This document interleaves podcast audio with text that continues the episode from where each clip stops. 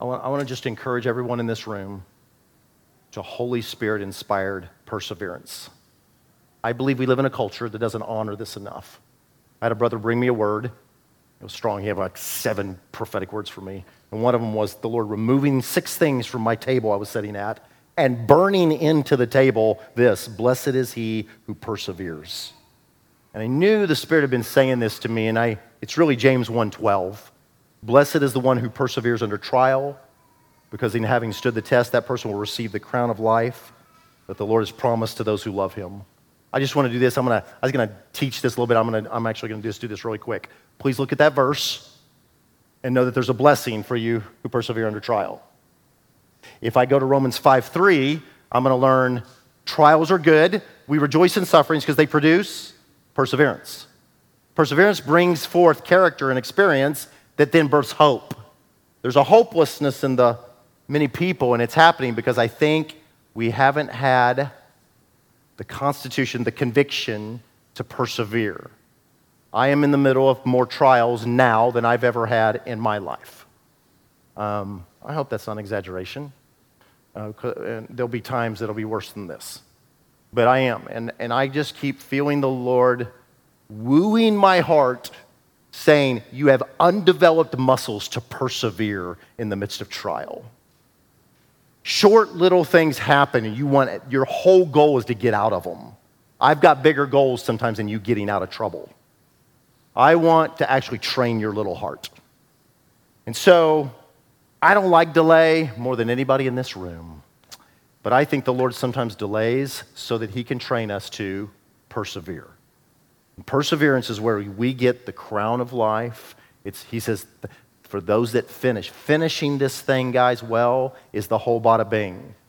I don't think they're going to ask in heaven how many people came to your meetings.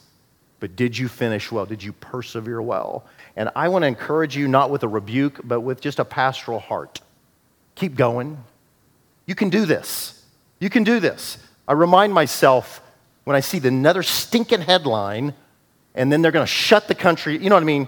And then racial and election and then my boy's hip, and then my girl's wisdom teeth, and then the shingles, and the blah, blah, blah, Amy's heart. And I'm like, ugh. And the Lord will back me up and say, I need you to lean into this. Pray for my change as it is in heaven, yes. But don't miss the moment to persevere under trial and to let some muscles be developed in you for greater days that are ahead. There are some greater days ahead for us. And I am reminded of my grandpa and grandma. My grandpa was born in 1914. He lived through the Spanish. He was born in World War I, lived through the Spanish flu, lived through World War II, Depression, you know, FDR. He's getting like $1 a day chopping cotton. And then he gets 50 acres given to him through the government. It's a pretty amazing kind of thing. But he persevered in a way and had character that was just an amazing thing. And I am sitting in with Netflix and Prime and Twinkies and Pop-Tarts.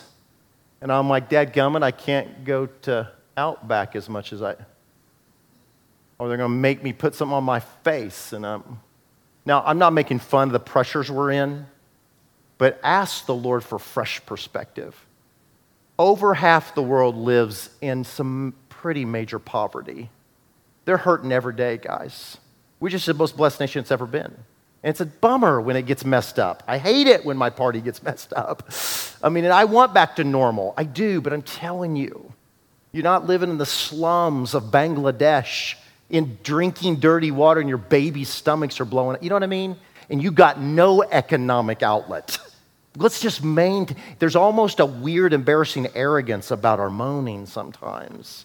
Is everybody okay? I love you. But it's like, it's the worst times ever. And I'm like, oh my gosh, Lord, if we had a time machine, just give us one day in the Civil War. In the Civil War, 1 out of 11 people's in the army. 1 out of 30 die. Bad. That's a big deal. We're not there. And God is, I think, just wants us to have some perspective in these days, and that we'll press in because this pressure is to do something of developing perseverance that I think will bring a lot of power and a lot of prize to us in the age to come. And so if you're fatigued, I'm sorry. I really am. I don't mean to make fun of it. But I am glad when I'll read a book that gives me some perspective. And I'll read about, you know, Spurgeon with gout and fires and chloria, is that what it was called? People are dying all over the place in England and London, and they're just trying to, I'm like, oh, Lord, help me.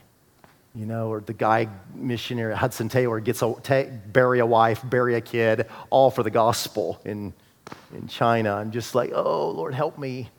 Help me have perspective. And if there's anything I feel like we have a deficit of in America, it's lack of perspective. And I'm saying that as me, the prototype American. And so we've even fashioned the gospel to help you get more of the American dream. And I'm sorry about that. This is not about you and the American dream. This is about you and the King, and then living eternally with him forever.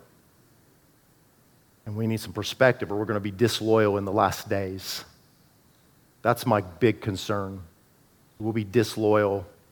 How many toys can you do without before you would betray the King? And hopefully the answer is all of them. But I hope so. That's true in me, because I hate my babies to hurt, and I hate inconvenience. And I think the Lord wants to sober us up in these days. I'm really trying to be pastoral and shepherdy with this. I'm not pulling it off very well. But God, I pray you bless your people, and would you set us free from the addiction to stuff and from some weird expectation that our life has got to be a certain way. We pray we'd submit and follow you, Jesus, anywhere you take us. In your name we pray. Amen.